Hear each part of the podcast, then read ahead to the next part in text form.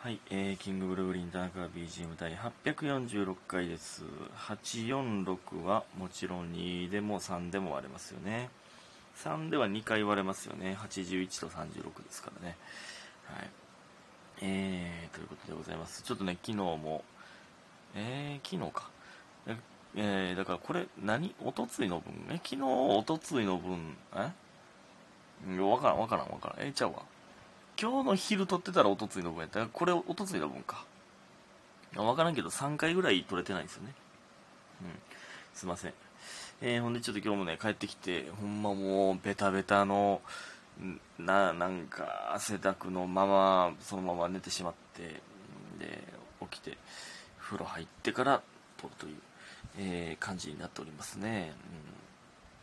うん。ねえって感じですね。いっぱい撮っていきたいんですけども。えー、すいません。えー、取れなくてすいません。えー、感謝の時間いきます。七つのみさんおいしい棒4つ。みふみさんお疲れ様でした。ご機嫌なガールさん勉強になります。りほさんおいしい棒。すーさんお疲れ様です。えー、でしたか。えー白玉さん元気の玉いただいております。ありがとうございます。お疲れ様ですなんかでした？なんか分からへんくなんねえな。えー、ありがとうございます。皆さん。本当に。えー、そして、えー、DJ 特命さん、大好きだよということで、美味しい焼き鳥とジングル応募券いただいております。ありがとうございます。美味しい焼き鳥、こんなんねや。ありがとうございます。うん、ねえー、そして、えー、スーさん、今日もお疲れ様です。えー、3日連続公演あるの幸せすぎますね。絶賛テスト期間中なのでパワーもらってます。今日は諦めてにま、えー今日は諦めて寝ます。ニーハオということで、元気の玉いただいております。ありがとうございます。そうなんですよね。決め事かけるキンブルトタレンチという、えー、3日間連続でございました。テスト期間なんや。大学？ああまあ、そうそうとか。だから夏休み直前の、ああ、確かにこんぐらいやったの気すんな。7月末から8月の頭にかけて、っていうことが。大学生の夏休みってめっちゃ長いもんね。8月、8月丸々と9月丸々ぐらいちゃうかったっけ ?2 ヶ月ぐらいなかったっけ？最高やね、それ。最高やね。今夏休み、高校生とかも夏休みなんかな？なんか今最近かけるお客さん多いですよね。ちょっと前に比べると。そう、これ嬉しいですね。まあ、かけるパスの、えーおかげだという説もありますけど、なんか、まあ、夏休みだからという説もありますけど、うん。なんか、嬉しいですね。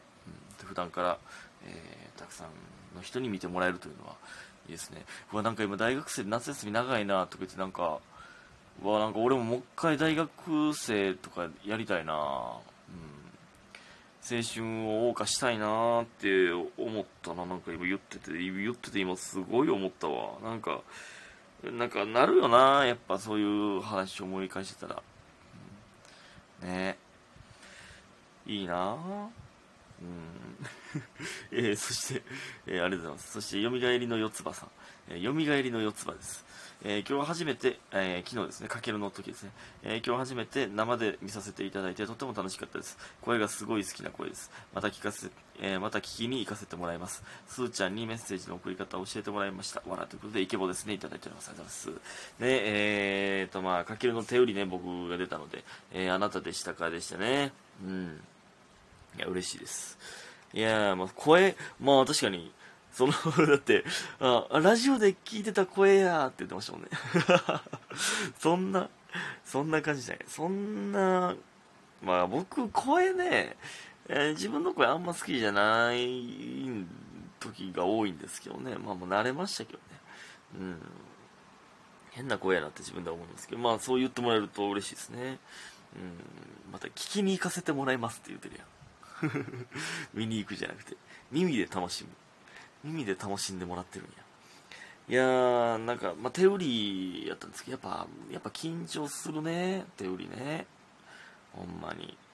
なんか、ね、早めに出る、早めに出ようって言ってんのに、早めに出られへんね。あれなんでな。会場も余裕で遅れてて、そのね、僕からチケット買ってくれる人絶対、その行きたい席行けてへんもんね。あれ、なんでなんやろか。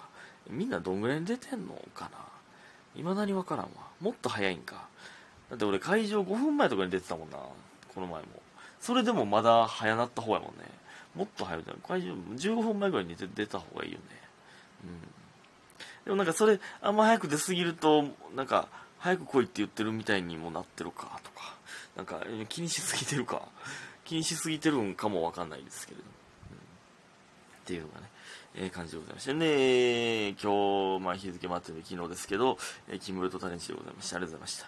えー、まあ、今回はネタ2本とトーク長めみたいな、えー、感じになりましたね。まあ、タレンチといつもね、まあ、トーク、まあ、アンケートでも、えー、トークだけでもいいぐらいですみたいに、えー、トークを楽しんでくださってる方は、まあ、いるみたいで、まあ、今回、回、えー、ネタ2本にしてみるかという感じになったんですけど、まあ、どうだったんですかね。まあ、よかったら、えー、それも聞かせてほしいですけれども。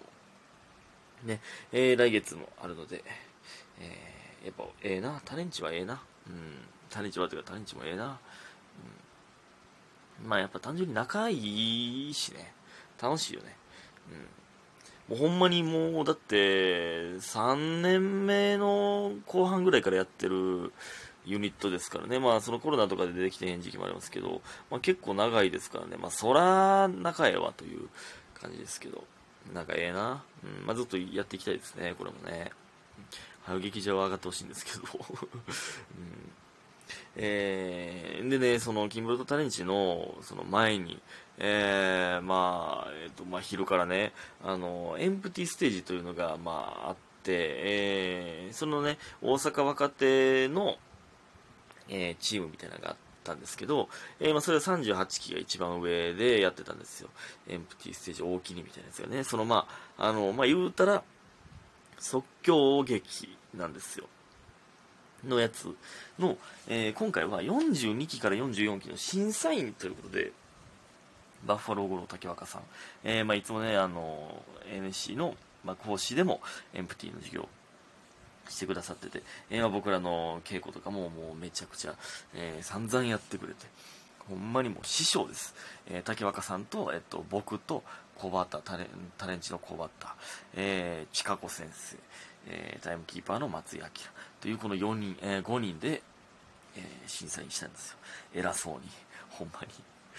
ほんま田中みたいなもんが偉そうに審査員として行ってきたんですけど、いやなんかね、すごい学ぶことがあったな。まあ、エンプティの、まあ、言うたら、えー、まあ、エンプティの、まあ、基礎練みたいな、えー、やつを、まあ、やってもらうんですよ。で、まあ、えー、まあ、まあ、まあ、一応オーディションなんで、えー、まあ、わか、わかってるかなって言ったらあれですけど、まあ、ええ感じにできてるかなっていうか、まあ、そのポイントを押さえて、というか、えー、なんか理解してくれてるかなみたいなのを、えー、見るんですけど、最初ね、あのなんか竹岡さんがあの電車電車じゃない新幹線が遅れるってことで最初僕らだけやったんですよね。めっちゃ不安やったな。でも急遽まあまあ僕が一番上なので、まあ、僕がいろいろ説明したりとか、えー、して始まったんですけどまあやっぱ採点ってしたことないんで採点というかそういうオーディションみたいな審査員なんてもちろんしたことないんでまあ、当たり前やろと思われるかもしれないんですけど、その、一貫して採点、採点法というか、あのなんていうか、まあ、どういう付け方を決めずに行ってしまったんで、まあ、えー、あのもう一回ね、あの、全員映像で見返してから、もう一回、えー、チェックして、それを集計するんで、まあ、それは大丈夫なんですけど、あのなんか一回、まあ最初、4組に分かれて、まあ合計100人ぐらい見たんですよ。で、なんか、なんやろね、むずかったな。だんだん、あ、こういう風につけていった方がいいなって、なんか、自分の中で変わってくるっていうのもあるし、うん。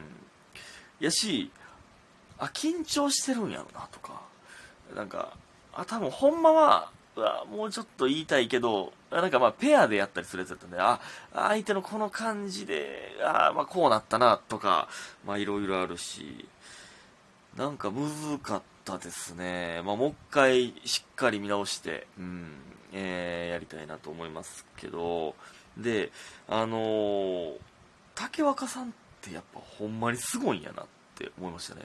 えー、それが一番感じたんですけど、まあ、あのまあ、そのね、演目というか、あの今日やってもらうのは、えー、こうこうこういうのをやってもらって、えー、まあ、ここが、えー、ポイントでみたいな。えーこういう風なイメージを伝えれるような、えー、ことを皆さんにやってもらいますみたいなのを、まあ、説明するんですけど、あの、これね、でもね、あの、僕らはもう何回もやったことある、こっち側、ここっち側というか、この、ね、小畑とかはもう、まあまあ1年目からやってる、まあ、なんだ NSC の時からやってるんで、あの、悪い意味、悪い意味でというか、はしょってまうんですよね。その、まあこれぐらいで伝わるかなって言ってまうっていうか、まあこれは家庭教師とかにも通ずるもんもあるんですけど、えー、なんていうんかな。まあその子ら、この子らはほとんどやったことがないんで、俺が言うニュアンス次第で、だいぶ伝わり方変わってくるなというか、なんか、あ、この言い方したせいで、なんか、こっちの感じの人が増えちゃったな、みたいなんとかもうなりうるんですよね。だから時岡さんはめっちゃ、ちゃんとフラットな言い方してくれるし、で、えー、あえて、でめっちゃ丁寧に喋ってくれるんですよ。やけど、あのー、言い過ぎひんというか、まあ僕は逆に、丁寧に説明しすぎてしまってた部分もあるんですよ。はしょってしまったりとか、えー、偏った言い方してしまったりもあかんけど、えー、僕はなんか、こことここはもっと抑えて、えー、ポイントとしてやった方がいいよみたいなのを言っちゃったりとか、竹岡さん逆に、あ、ここあえて丁寧に説明せんねや、みたいな。やけど、他はめっちゃ丁寧に説明して、ここはできるかできひんかっていう、えー、なんていう、まあ、の伸びしろじゃないけど、その、あえて余白開けてるんや、みたいなのが、なんか分かって、あ、ここは見るとこ、ここは、えー、事前に言っとくとこっていうのが、あ、ほんまにプロやなというか、めっちゃ勉強になりましたね。考えすぎかもわからんけど、でもこれはね、ありがとうございました。